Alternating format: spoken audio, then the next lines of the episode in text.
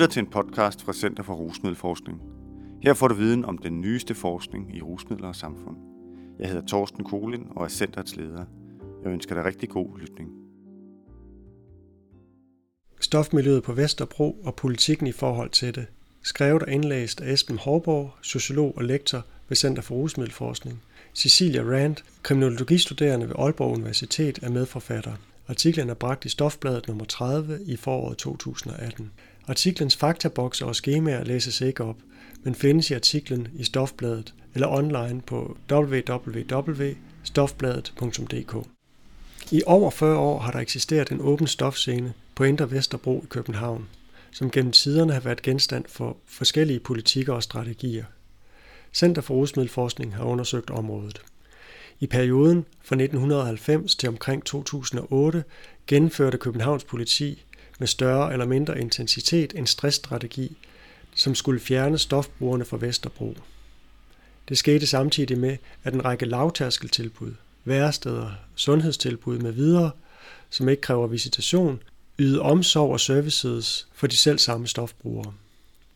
Fra omkring 2008 begyndte Københavns Kommune, lokalpolitiet på Vesterbro og for de forskellige dele af civilsamfundet at samarbejde om en mere sammenhængende politik med henblik på at skabe en bedre sameksistens mellem stofmiljø og lokalsamfund. I 2012 vedtog Folketinget en ændring af lov om euforiserende stoffer, som gjorde det muligt for kommunerne at etablere stofindtagelsesrum. I forlængelse heraf blev stofindtagelsesrummet Skyen etableret i 2013 på Mændenes Hjem i Istegade. Og i 2016 blev stofindtagelsesrummet H17 etableret på Halmtorvet.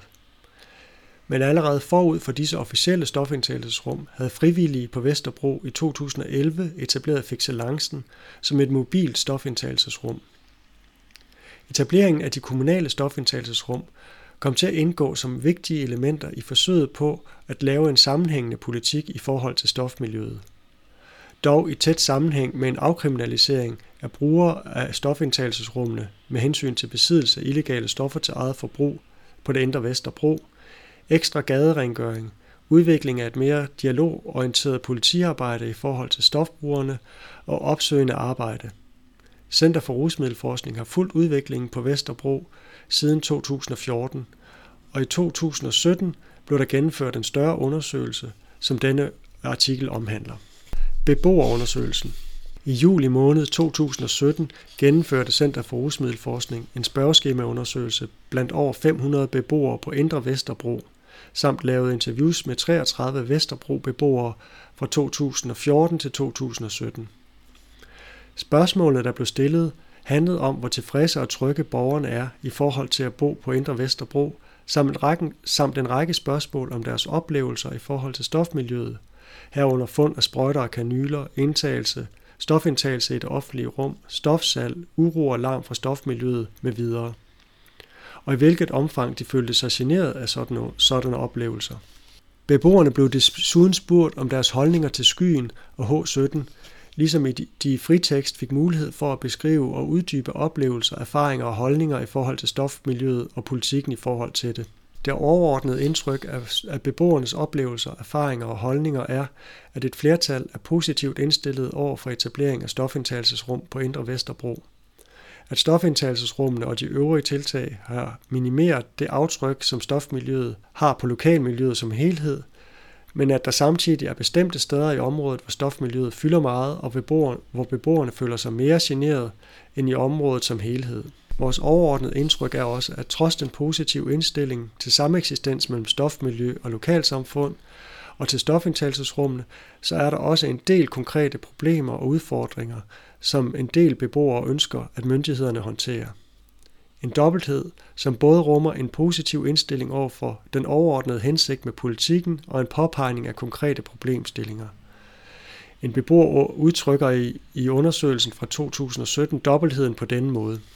Min oplevelse af at blive generet er ærlig, men den er ikke udtryk for et ønske om, at min nabolag skal, skal ryddes for alle stof-misbrugsrelaterede problemer, medmindre de udsatte mennesker får et andet og mindst lige så godt tilbud et andet sted. Når vi ser på forholdet mellem stof, miljø og lokalsamfund, tegner der sig et billede af, at der i vid udstrækning er tale om to parallelverdener, som har meget uh, lidt kontakt med hinanden, og hvor kontakten ofte er foranledet i dag, at man er mere eller mindre tvunget til at forholde sig til hinanden. Holdninger til stofindtagelsesrummene.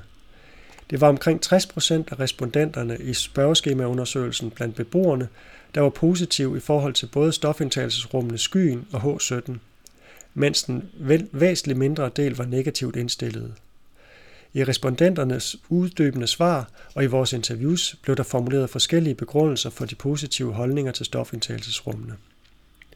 Det drejede sig især om stofbrugernes mulighed for at indtage deres stof i trygge, rolige og sterile rammer, hvor den fornødne omsorg og professionalisme er til stede, og at stofindtagelsesrummene trækker de mest ubehagelige og uværdige aspekter af stofmiljøet – stofindtagelsen, specielt ved injektion, væk fra det offentlige rum, hvorfor det bliver lettere at dele det offentlige rum med stofbrugerne. At stofindtagelsesrummene medvirker til at minimere stofaffald, og at velfærdsstaten bør have tilbud til denne udsatte gruppe borgere.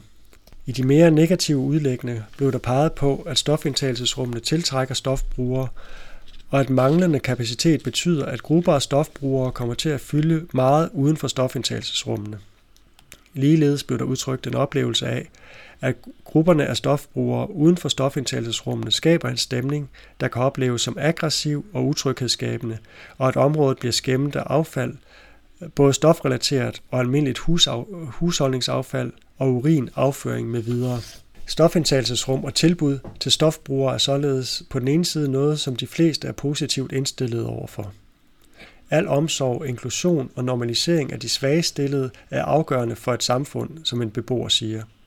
En anden siger, det er vigtigt, at vi kan fagne alle og give stofbrugere trygge og sikre rammer. Men på den anden side stilles der af nogle beboere spørgsmål ved den praktiske implementering, herunder placeringen af stofindtagelsesrummene. En beboer udtrykker det på denne måde. Vi accepterer alle de stakter, der er, men når der står 20-40 stakler i en gruppe, så er, de, så er de langt mere truende end stakkels. Generelle forbedringer og lokale belastninger. I vores interviews med beboere og i spørgeskemaundersøgelsens svar tegner der sig et billede af, at etableringen af stofindtagelsesrum har ført til en generel minimering af stofindtagelse i det offentlige rum, og en deraf følgende minimering af stofrelateret affald. Det samme fremgår også af Sundhedsministeriets evaluering af stofindtagelsesrummene i Danmark fra 2015. I midlertid er det også sådan, at selvom stofmiljøets aftryk på lokalmiljøet generelt er blevet mindre, er der steder, hvor beboerne ikke har oplevet en forbedring. Desuden er der beboere, der oplever et større aftryk fra stofmiljøet end tidligere. De meget lokale variationer kommer tydeligt frem, når vi sammenligner, hvordan beboerne fra forskellige gader svarer i spørgeskemaundersøgelsen. Således ser vi for eksempel, at mens det er 13 procent af alle respondenter på Indre Vesterbro, der har set stofindtagelse i det offentlige rum dagligt eller flere gange dagligt de sidste to måneder, så gælder det i stedet 67 procent af respondenterne fra Lille Istegade og 27 procent af respondenterne fra både Eriksgade og Revnlovsgade. Det samme billede viser sig, når det drejer sig om stofrelateret affald. Her er det 3% af alle respondenter, der har fundet stofrelateret affald dagligt eller flere gange dagligt de sidste to måneder, mens det galt 33% af respondenterne i Lille Istegade og 13% af respondenterne i Eriksgade. Vi skal her tage forbehold for, at antallet af respondenter i disse gader var lavt, blandt andet på grund af et lavt antal ejendomme i disse gader. I midlertid understøttes dette også er interviews med fagprofessionelle, som vi i nogle tilfælde har fulgt på gaden, samt vores egne observationer i forbindelse med feltarbejde på gaderne på Indre Vesterbro i maj og juni 2017. Stofscenens sociale aspekter I 2015 gennemførte Københavns Kommune en spørgeskemaundersøgelse på Indre Vesterbro, hvor beboerne, ligesom i undersøgelsen foretaget af Center for Rusmiddelforskning, blev spurgt om deres oplevelser af forskellige aspekter af stofmiljøet, herunder stofindtag i det offentlige rum fund af sprøjter og kanyler samt larm, uro og sammenstemlen af stofbrugere. Resultaterne af henholdsvis kommunens og vores undersøgelse ligner hinanden med hensyn til stofindtag i det offentlige rum og fund af sprøjter og kanyler. I kommunens undersøgelse var det 22 procent, der havde fundet kanyler flere gange dagligt inden for de sidste to måneder. I Center for Rusmiddelforskningsundersøgelse var det 18 procent. I kommunens undersøgelse var det 31 procent, der havde observeret stofindtag på gaden flere gange om ugen inden for de sidste to måneder. I Center for Rusmiddelforskningsundersøgelse var det 38 procent. Der er dog en væsentlig forskel på de to undersøgelser, med hensyn til, hvor ofte beboerne har oplevet larm, råb og sammenstemlen af stofbrugere inden for de sidste to måneder. I kommunens undersøgelse var det 50 procent, der havde oplevet dette mere end en gang om måneden, og 34 procent, der havde oplevet det en eller flere gange om ugen. I Center for Rusmiddelforskningsundersøgelse var det 65 procent, der havde oplevet det op til flere gange om måneden, mens det var 48 procent, der havde oplevet det en eller flere gange om ugen. Disse forskelle med hensyn til beboernes oplevelse af uro, larm med videre i forbindelse med sammenstemlen af stofbrugere kan hænge sammen med etableringen af H17. Erfaringen fra etableringen af Skyen, H17 og Café Dugnat, en café for mennesker, som bruger stoffer og opholder sig på den åbne stofscene på Indre Vesterbro, er nemlig, at etablering af sådan, sådanne tilbud har betydning for, hvor stofbrugere opholder sig og hvordan de bevæger sig rundt i området. Når der er blevet etableret et nyt tilbud, er der også opstået nye steder, hvor stofbrugere opholder sig, og der er opstået nye bevægelsesmønstre, som betyder, at nye beboere kommer i berøring med stofmiljøet. Åbne stofscener er et bymæssigt fænomen, der udfordrer lovgivning, regler og almindelige normer for brug af det offentlige rum og menneskers omgang med hinanden der. Vi har nævnt, at det betyder meget for mødet mellem stofbrugere og omgivelser, at stofindtag i det offentlige rum er blevet minimeret. Men vi har også bemærket, at der er noget, der tyder på, at flere beboere oplever uro og larm med videre, forbundet med grupper af stofbrugeres ophold og brug af det offentlige rum. I spørgeskemaerne og i vores interviews med beboerne er der flere af beboerne, der bemærker en aggressiv stemning i området, som afføder stofbrugernes konflikter med hinanden. Der er også flere beboere, der fortæller om en oplevelse af, at stofbrugerne kan være uberegnelige, og at man ikke kan regne med, at de følger de almindelige normer for social omgang i det offentlige rum, samt, mere alvorligt, en oplevelse af, at stofbrugerne ofte handler i affekt, og dermed ikke har, ikke har kontrol over, hvem de udøver vold imod, eller hvilken slags vold de over udøver. En beboer siger, for de ved ikke, hvem de bruger det imod, for de er så affektustabile. De ved ikke, om de slår dig oven i hovedet med en skumbanan eller en brosten.